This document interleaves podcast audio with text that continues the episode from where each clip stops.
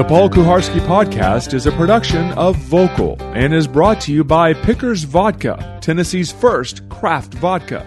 It's music to your mouth. Live from Radio Row in Bloomington, Minnesota, I'm Paul Kuharsky of paulkuharsky.com. Here uh, with Midday 180 on 1045 The Zone this week. Unfortunately, my partner in crime, Madison Blevins, and I could not get our signal, our uh, schedules, excuse me, to sync up so I'm going to go solo today. I promised you a Hall of Fame preview podcast. I will be with the selection committee, one of, I'm now forgetting if it's 48 or 49 people.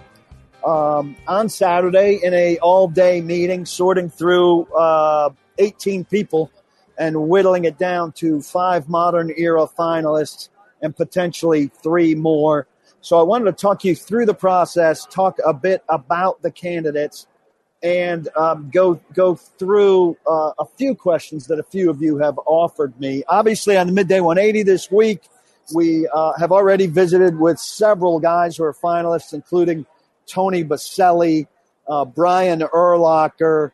Coming up, Steve Hutchinson um, on uh, we'll talk to on Thursday. Everson Walls, we visited with on Wednesday, if I didn't mention him, a fascinating uh, case.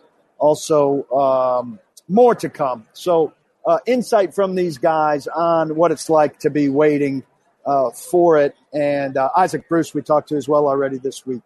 Um, so, here, here's how it works. Basically, uh, at, at the start of the day, we deal with the non modern era finalists first. And that this year is uh, we've been flip flopping. So one year there'll be two senior finalists and one contributor, and another year there'll be two contributor finalists and one senior finalist. Uh, this is what the Hall of Fame did to kind of open up the floodgates a bit and um, help us get more people in. The contributor category is a big one. Bobby Beathard, the general manager, uh, most known for his, his work with the Redskins and the Chargers um, is that candidate this year.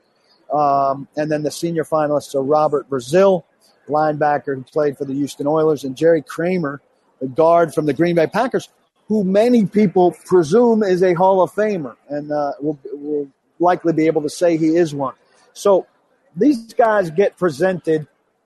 Um, Jerry Kramer will get represented uh, presented by the uh, Green Bay uh, person in the room. Robert Brazile will get presented by the Houston person in the room. Uh, I shouldn't say that. Robert Brazile will definitely get presented by John McClain, who's on the senior committee. Jerry Kramer, I don't know who's presenting him, but it'll be somebody from the senior committee, perhaps somebody with Green Bay ties. Bobby Beathard will be presented. Each of those guys uh, will get their presentation. They should be relatively short, but they aren't always because nobody wants to shortchange the person that they are presenting. You want to make sure to get every detail out, every recommendation out, every review from a peer, from a colleague, uh, from a, a, an opponent out. Um, but you hear the case on those guys, the two senior finalists, and you vote thumbs up or thumbs down. You get a, a piece of paper basically, and you circle yes or no. Uh, there's an accounting firm in the room. You you circle yes or no. You hold the paper over your head um, you wait until they're all collected, and then the accounting firm gives the green light that uh, they have the correct piece, uh, correct number of pieces of paper. We usually go to a bathroom break after those are collected, so uh, they'll do the same uh, for Bobby Beathard, and that's it. There, uh, I mean, there's a conversation after it, but it's not a very contentious debate. The prevalent prevalent thinking is that um, these committees have done a great deal of work in researching and selecting these guys, um, and many people rubber stamp it. Uh, I I lean towards that. I would have to really see a case against someone to not uh, kind of validate what the senior committee and what the contributor committee have decided. Uh, the people that they have set set forward. The one exception in my few years on this was Paul Tagliabue last year. Uh, our understanding is he missed by one vote, though the voting tallies are not made uh, are, are not made known to us in the room or to the general public, obviously. Um, so I fully expect Robert Brazile, Jerry Kramer, and Bobby Beathard to get the required 80% and to be members of this Hall of Fame class. Then what happens is, uh, after the bathroom break, which is a big one, they do feed us breakfast in the morning and lunch in the afternoon. We generally fill plates and then uh, have a working uh, breakfast and lunch. And I, uh, if I have my choice, and Sal Paolantonio promised, uh, sit with Sal Paolantonio and hopefully Matt Maiocco, who's uh, charged with the Terrell Owens presentation for the second year in a row, and a good friend of mine from back in our days at the Bay Area in the Bay Area together at the Oakland Tribune. Um, so those three votes are done and taken separately, and then those guys are kind of set aside. What the Hall of Fame does is they draw positions kind of random, randomly. And you would rather your position be drawn earlier than later because there is a ticking clock. We are given a time by which we need to be finished. Dave Baker uh, the president, the CEO of the Hall of Fame, conducts the meeting. He constantly reminds us of, uh, of the need for us to move things along. And we'll go position by position, and then I think alphabetical in those positions.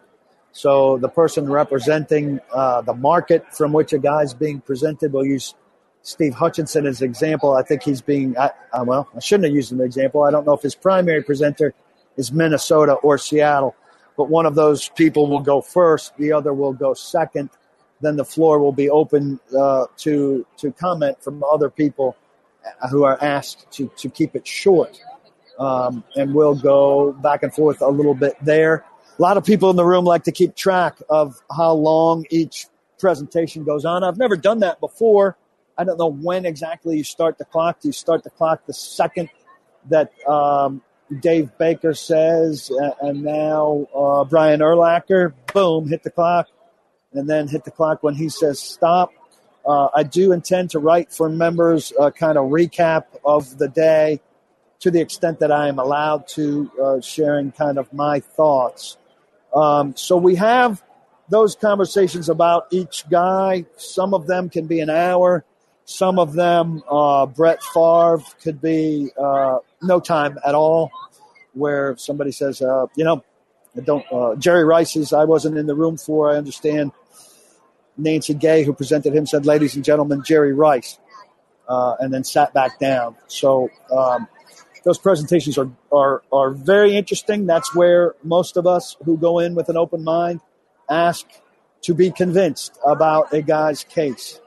Um, and there is some discussion as you discuss guys or at the conclusion of five offensive linemen conversation where somebody might present something in terms of a uh, pitching a group strategy for uh, getting through the backlog uh, as opposed to letting five guys divvy up the votes of the room and none of them breaking through. Um, so that's something that could happen. Not until we are done having heard the case for all 15 do we then take one of the pre printed paper ballots that's in front of us and uh, out of the 15 on that sheet, we would then uh, put a check mark in front of the 10 that we think should advance to the next round. Uh, we pass in those ballots, again, holding them over our head and awaiting uh, the accounting firm to say that uh, they have all the ballots. And then uh, it's kind of a hurry up and wait process where we wait for it to be brought back out to us which 10 have advanced from the 15.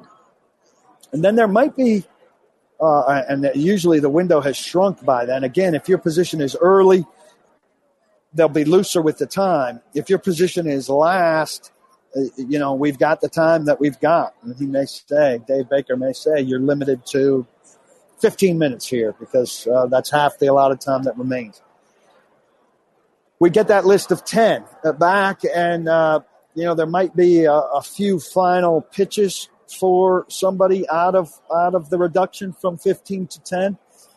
And then we take another slip of paper that's pre-printed uh, with those 15 names. You know, I'll cross out the five that have been eliminated. I'll check mark the five I think should be the final five. Now, they come back in uh, and they give us those final five. Again, after a, what seems like an interminable wait. Then you have to vote yes or no on each of those five. You vote yes or no on each of those five, and they have to get 80% in order to be elected to this year's Hall of Pro Football Hall of Fame class. So that's how the process works. Uh, it's really something to behold, um, and it, it's uh, a very, very cool thing, obviously, to be part of. Everybody in there takes it very seriously. We obviously have uh, different feelings going in, different uh, knowledge of guys. Obviously, the two that I know best from some personal experience are Kevin Mawae. I covered the last stage of his career. I will um, offer up a uh, case for him after a New York reporter, uh, in, in, this case, Gary Myers, makes a case for him, after John Clayton, as a Seattle spokesman, makes a case for him. Uh, Mike Sando might contribute there. I'll, I'll deliver a little bit uh, from a Tennessee perspective in the conversation about Mawae. I don't expect to uh, offer anything new on Hutchinson, who played it only the final year of his career in Tennessee and certainly did, uh, you know, made his Hall of Fame case in Seattle and in Minnesota. Um, so then, uh, you know, I, I, don't think that I'll make a long statement on anybody. I do envision making some short statements at times, depending on how I feel the room is moving. And uh, when we move this to members only shortly, I will tell you a little bit about something I regret uh, not doing last year um, that may shape my uh, shape the way I am compelled or not compelled to chime in on some people this year.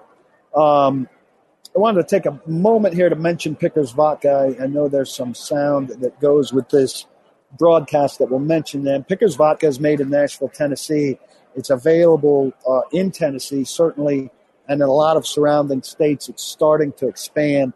Uh, if you're a fan of uh, paulkuharsky.com or the work I'm doing, I'd urge you to, uh, next time you're at a liquor store, buy a bottle for yourself, buy one for uh, a friend of yours as a gift next time you're heading to a party.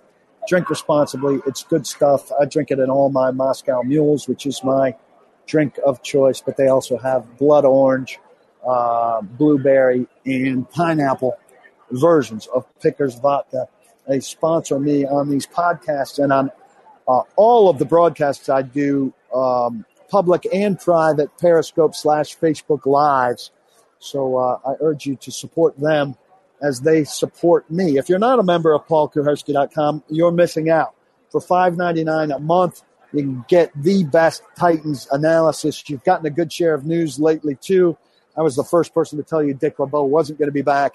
I was the first person to tell you that Matt LaFleur was going to be the new offensive coordinator.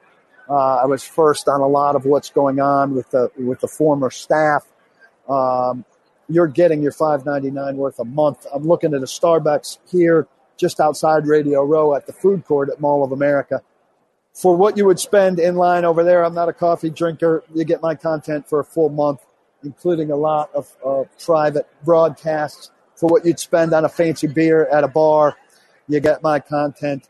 And um, I'm now going to go to part two of this podcast. And you're going to hear uh, assessments of all 15 of these guys, quick bullet point assessments, some more about how something last year shaped my willingness uh, or eagerness to speak in the Pro Football Hall of Fame selection committee room on Saturday here in Minnesota and going forward as long as they'll have me on the committee.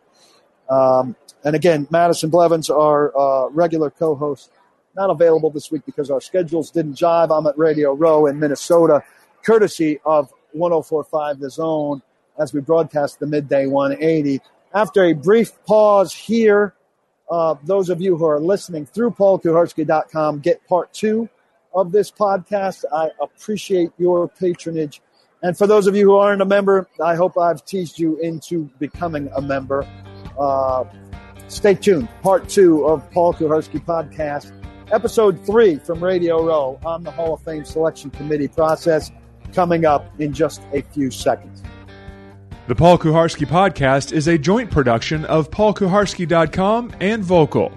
For more information and more programming, please visit vokalnow.com. That's V O K A L now.com.